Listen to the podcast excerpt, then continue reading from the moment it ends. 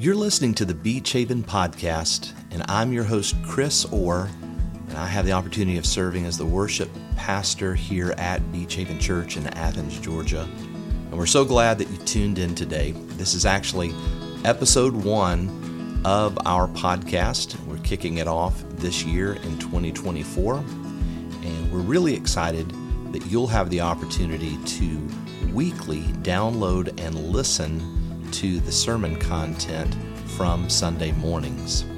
You may have already listened to this sermon. It could be that this sermon uh, podcast message has been passed on to you by someone else. Or, again, it could be that you just stumbled across it.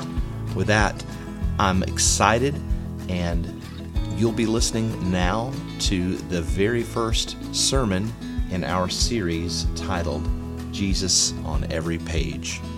Without further ado, our lead pastor, Rob Tims. I'm so glad that we're continuing our worship together. Thank you for being here.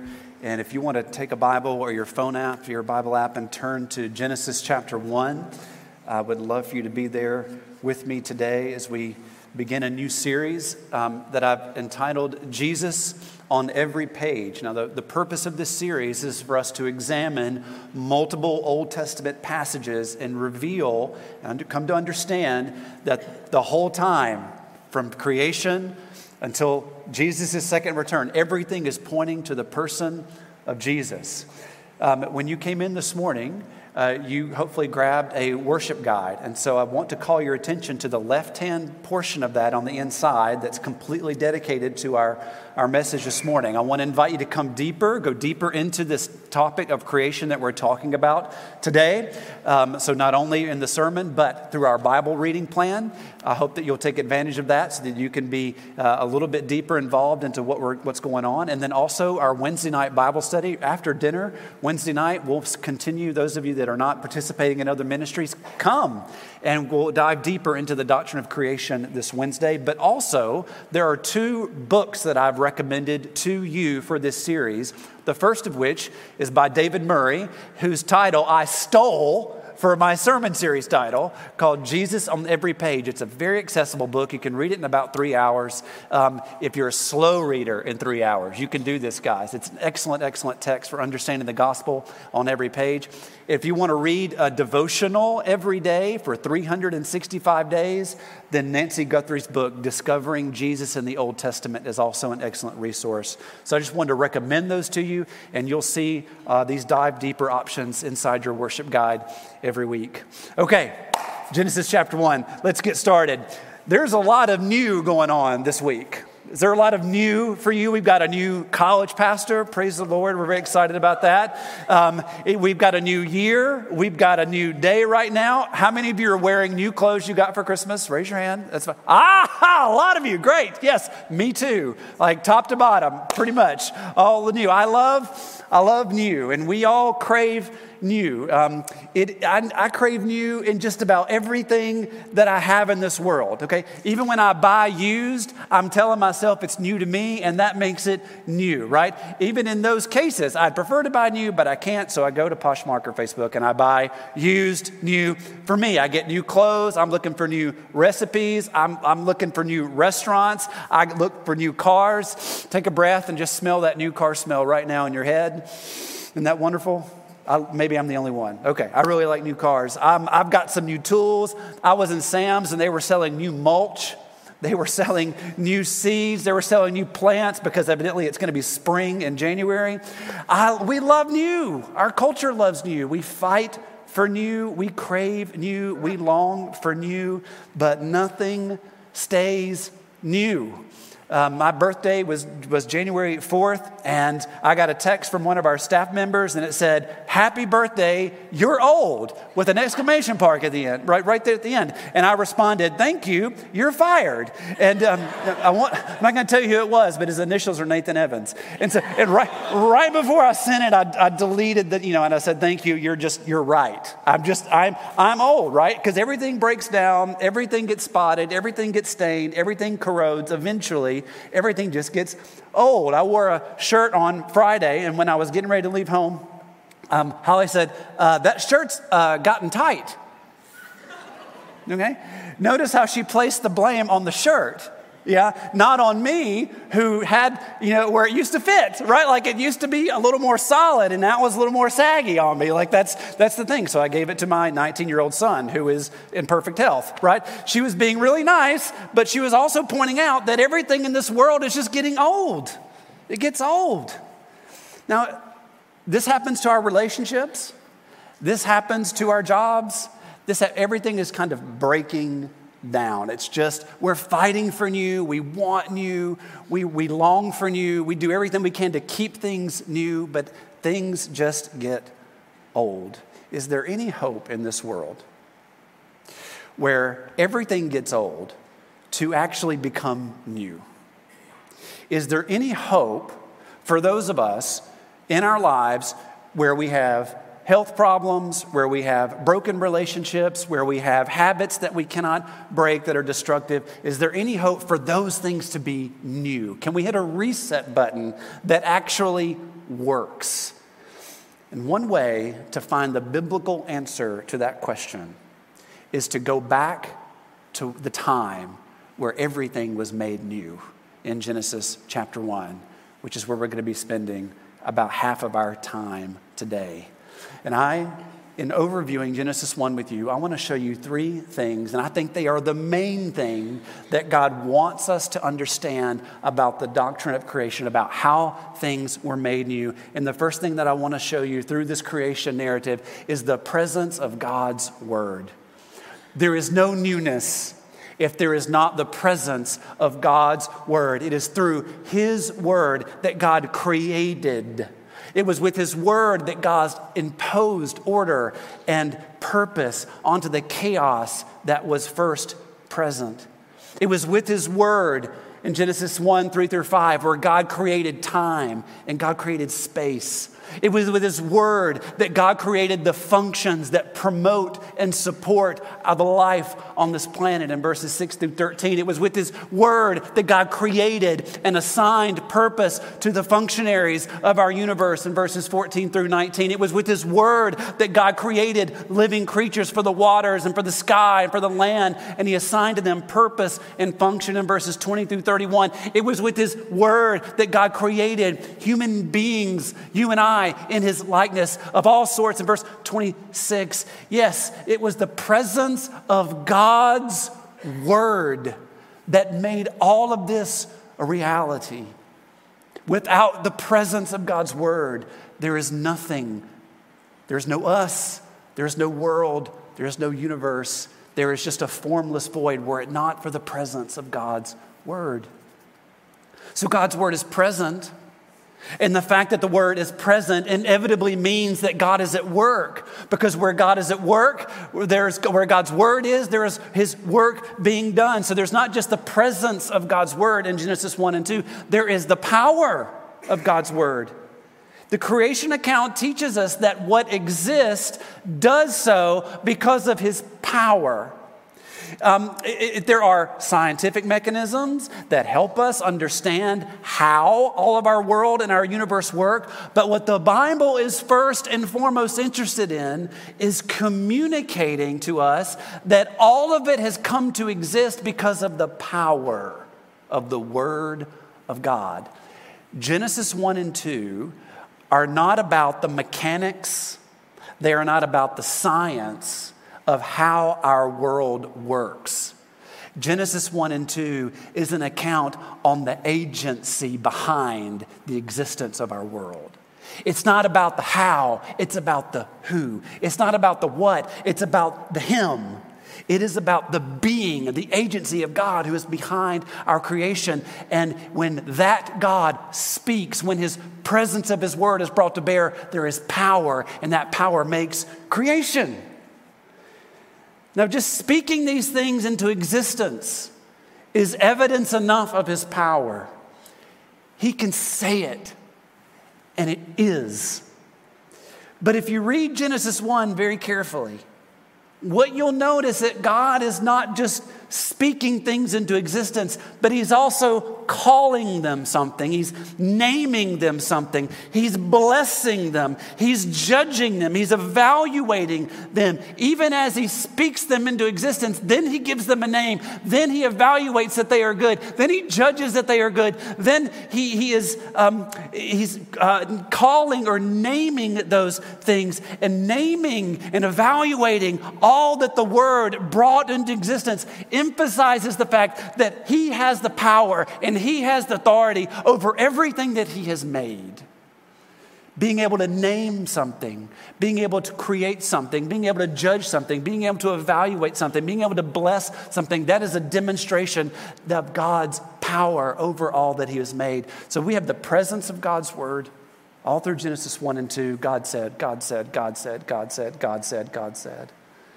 And then we have him making it in the power of his word. And then we have him naming it, claiming authority over it, claiming sovereignty over it, evaluating it, judging it, blessing it. We have the power of God's word. But God's word is not just powerful for power's sake. God's word, if you look through Genesis 1, you'll see this. God's word uses his divine power to create a divine order. There is purpose and there is harmony in creation because of the presence and power of God's word. It's not just power for power's sake. It's not just power for power's sake. It is power that creates purpose and order out of chaos, out of emptiness. So the power of God's word is not just creating, it's harmonizing. It all works. Even the literary structure of Genesis 1 and 2, if you want to geek out with us on Wednesday night, that, that illustrates the order and the purpose that God has put into this world. So here's the emphasis of Genesis 1 and 2 God's word is present. It's not on the mechanism of science, it's on the agency of God behind it. So his, word is present, his word is powerful, and we see his purpose in forming a structure and rhythm and function to his creation. This is really important to understand. This is what the Bible's trying to do when it comes to the creation account. Westerners, Americans, we, ever since the Enlightenment, we are fascinated with the how we want to bring our presuppositions to the Genesis text and say, Show us, Genesis 1, how old the earth is.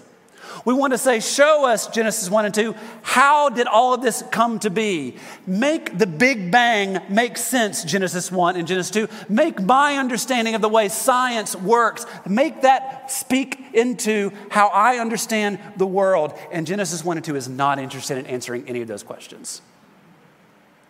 What Genesis 1 and 2 wants you to know is that there is a God who's behind it, and He did it all with His Word. It's about agency. All of the mechanics are going to make sense one day. It's all going to point right back to the Word to the extent that He reveals it to us and allows us to see it. But those are not the questions that we want to bring. If you read Genesis 1 and 2 and you miss out on the fact that God spoke, God spoke. And he brought power and purpose to this world, then you are missing out on the richness of Genesis 1 and 2. The Bible is a very ancient text, but that does not mean that it is void of wisdom or intellectualism. Our questions about the beginning of the universe are not new questions. It should blow your mind that who knows how many millennia ago there was a guy or a girl or a group of people who were asking questions about the beginning. And they were philosophically having these conversations about how everything came to exist. And in doing so, it was revealed to them by the Spirit of God that all of creation came to be and operate according to the power of His Word. His Word. It was present, and it was powerful, and it was purposeful. Now, go in your Bibles to John chapter 1. That's the fourth gospel in the New Testament, the second half of your Bible. I want you to fast forward, who knows how many millennia, to John chapter 1. because at some point after Jesus' resurrection, the apostle John wrote these words in John 1, verse 1 through 3, that we had in our scripture reading this morning. John wrote this. Notice how similar these words are to Genesis 1 1 through 3. In the beginning was the Word, and the Word was with God, and the Word was God. He was with God in the beginning, and all things were created through him, and apart from him, not one thing was created that has been created. Folks, it was no accident on the Apostle John's part that the beginning words of his gospel take us back to the beginning of the universe. Now, you compare this to what Luke does or what Matthew does. Those guys, they start their gospels with Jesus' ancestry. They start their, their gospel accounts with Jesus' birth. His incarnation is where they begin. But John doesn't start with Jesus' birth. John starts with Jesus' eternal existence as God, with God, before the creation of the world. And when he does so, John reveals to us that it was Jesus who was the very one going about accomplishing all of God's creative plans. In the beginning was the Word. And in Genesis 1, God said, God said, God said, and there was, and there was. And you can just go right back into Genesis, and every time you see the phrase, God said, you can put the word Jesus, and there was. Jesus was the very one going about accomplishing all of God's creative plans. So when God speaks and when God evaluates and when God names, you can just put the word Jesus right there. Paul saw the same thing. Colossians 1, verses 16 through 17. Look what he says. He says, Everything was created by him. He's talking about Jesus in heaven and on earth, the visible and the invisible thrones, dominions, rulers, authorities, all things have been created through him and for him. He is before all things, and by him all things hold together. The Word, Paul says, is Jesus, and it was Jesus who created the universe, who sustains the universe, who directs the universe moment by moment, and he always will into eternity. And the reason the physical laws of this universe operate in a consistent and predictable manner is that Jesus ordered it, and Jesus blessed it, and Jesus sustained it just by saying so. You believe this? Do you believe this? That from the very beginning of Genesis 1, there is Jesus. And it is by him all things are being made, and through him that all things were made, and for whom all things were made. This is amazing, but it's not all that John says. John had one has even more to say about the word.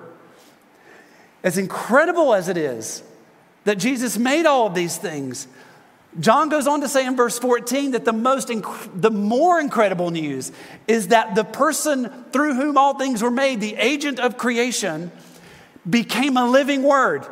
The eternal word that spoke reality into existence became a living word inside that which he made. Look at John 1:14. He says, "The word, the very word that spoke all this into existence, became flesh, just like you and me. And he dwelt among us." We observed his glory, the glory of the one and only Son from the Father, full of grace and truth. Folks, do you get this? The eternal Word who made the world entered into the world that he made as one of us. The author of creation became a part of his created world. When we read John and the other gospel accounts, what you will see is when Jesus was here, as the living word, you see him doing the same things he was doing as the eternal word when he made creation. Let me say that again. If you read the gospel accounts, you will see the living word, the person of Jesus, doing the same things in this world that he did to make this world. Okay? So you see him acting with purpose. You see him acting with power. You see him present with the people. You see him filling voids. You see him bringing order to chaos. All the things that he did in creation, he did when he lived among us incarnation. In Mark chapter 4, Jesus stood on the stern of a boat, and the boat was on the verge of sinking in the Sea of Galilee, in large part because of a storm. And Jesus stood on the stern of the boat and said, Peace, be still. And the weather obeyed him. The storm ceased and the sea went still. Jesus brought to order the chaos through the power of his word. When I was in middle um, grade school, I lived in the same house that my father uh, grew up in, the one his, his father built. And directly across the street was the baseball field for minor league baseball. And I was on the Moose Lodge team. The Moose Lodge of Cleveland, Mississippi sponsored my summer league baseball team. And we had black shirts. And I loved baseball a lot. I mean, I loved it a lot. And I would sit on Saturday afternoons after lunch. I would get on my uniform, my white polyester pants with the weird stirrup things that they make you wear. And I would put on my black Moose Lodge t shirt and my black hat in rural Mississippi in June and July. And I would sit outside in the front yard looking at the baseball field for hours until my game. And I can remember Saturday after Saturday after Saturday because it's the Mississippi Delta in June and July. And I can remember sitting in my yard, looking out over the baseball and watching the thunderstorms develop pretty much every Saturday afternoon and my heart is loving baseball, and all I see is dark cloud after dark cloud forming because it's 99.99999% humidity in Mississippi Delta. And the, you can just see the moisture building. And every Saturday afternoon at 4 o'clock, the humidity would finally just pop, and lightning would strike everywhere, and it would dump two inches of rain, and I would miss my baseball game. And I can remember sitting in the yard going, Lord, please don't let it rain. Please don't let it rain. I just want to play baseball. Can I please let just please don't let it rain? And I had no power to stop it. And Jesus stood on a boat and said, Peace, be still. And he stopped it. It obeyed. In John chapter 2, Jesus ended the emptiness of a wedding party that had no wine. And a wedding party in Jesus' day with no wine is a real bummer, empty party. And he turned the water into exceptionally good wine. He filled the party with the power of his word. In John chapter 6, he filled the stomachs of thousands with bread and fish that was meant for one or two. In Luke chapter 5, he filled the empty nets of fishermen with an enormous haul at the end of the day. Jesus, as he went through this earth doing earthly ministry, he did the same thing that he did in creation with his presence and with the power and the purpose of his word. He filled the void. He did what he had done in creation. He formed, he filled, he revealed, he called to rest, he brought power and purpose to his his creation with his presence as he walked through this world. The same thing that he did when the earth was formless and void. He spoke it into existence. When he walked into that which he created, he did the same thing to people with his presence and his power and his purpose. But for all of that, Jesus did more. I feel like a salesman, salesman like an infomercial. But wait, there's more. Jesus did something that he had covenanted with God the Father and the Holy Spirit to do before he made any of this. Ephesians chapter 1. Jesus, the author of creation, became the author of our salvation. And he did this not by exerting his creative power, but by offering himself to be crushed in, our, in his weakness. Let me say that again. The one who spoke everything into existence, the one who walked in the earth and had total control over all that he had made and brought those same principles and realities to bear in people's lives. As you read through the Gospels, you can see this. That the author of creation really came to be the author of our salvation. And he did this not by exerting his creative power, but by offering himself to be crushed in weakness the light of the world entered into the darkness of our rebellious world as an incarnated person. But he also entered into the darkness of a crucifixion and the darkness of a tomb so that you and I can live in the light. the treasure of heaven, emptied himself of all the privileges of his deity so that you and I could be God's own children. The one who made us in his image became marred by the sin of his image bearers so that we could be transformed into his same image from one degree of glory to another. Can you believe this? Can you believe that the eternal Word became the living Word? And with all of that power and with all of that purpose and with all of His presence, He, he, gave, he emptied Himself of it. And in His weakness, was crushed so that the image bearers who sinned against him could be restored to him. This is the living word. This is the eternal word. This is what he, he did. And, and whether you've heard this before a million times or whether you're just now hearing it for the first time, you are now hearing that the word, the, the power of that word. And what matters more than anything else in your life is your response to this eternal living word. You craving new? Are you eager for a reset button? On some aspects of your life that a new year just can't give you? I'm already behind on my Bible reading plan, and I wrote the Bible reading plan.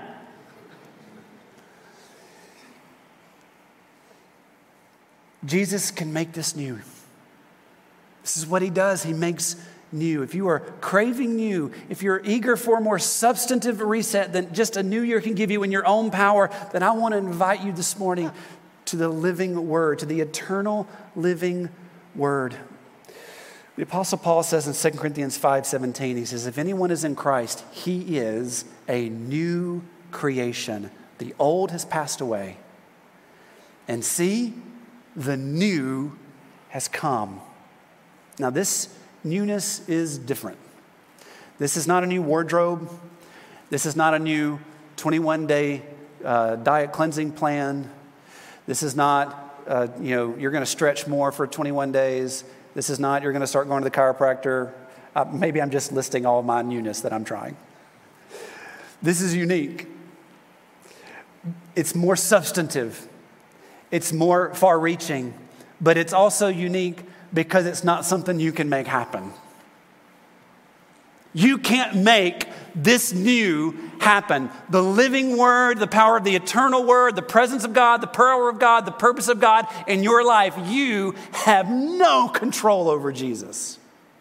You cannot make this happen. In the same way that you and I did nothing to speak our physical existence into being, you cannot do anything to speak the new life of Christ into being.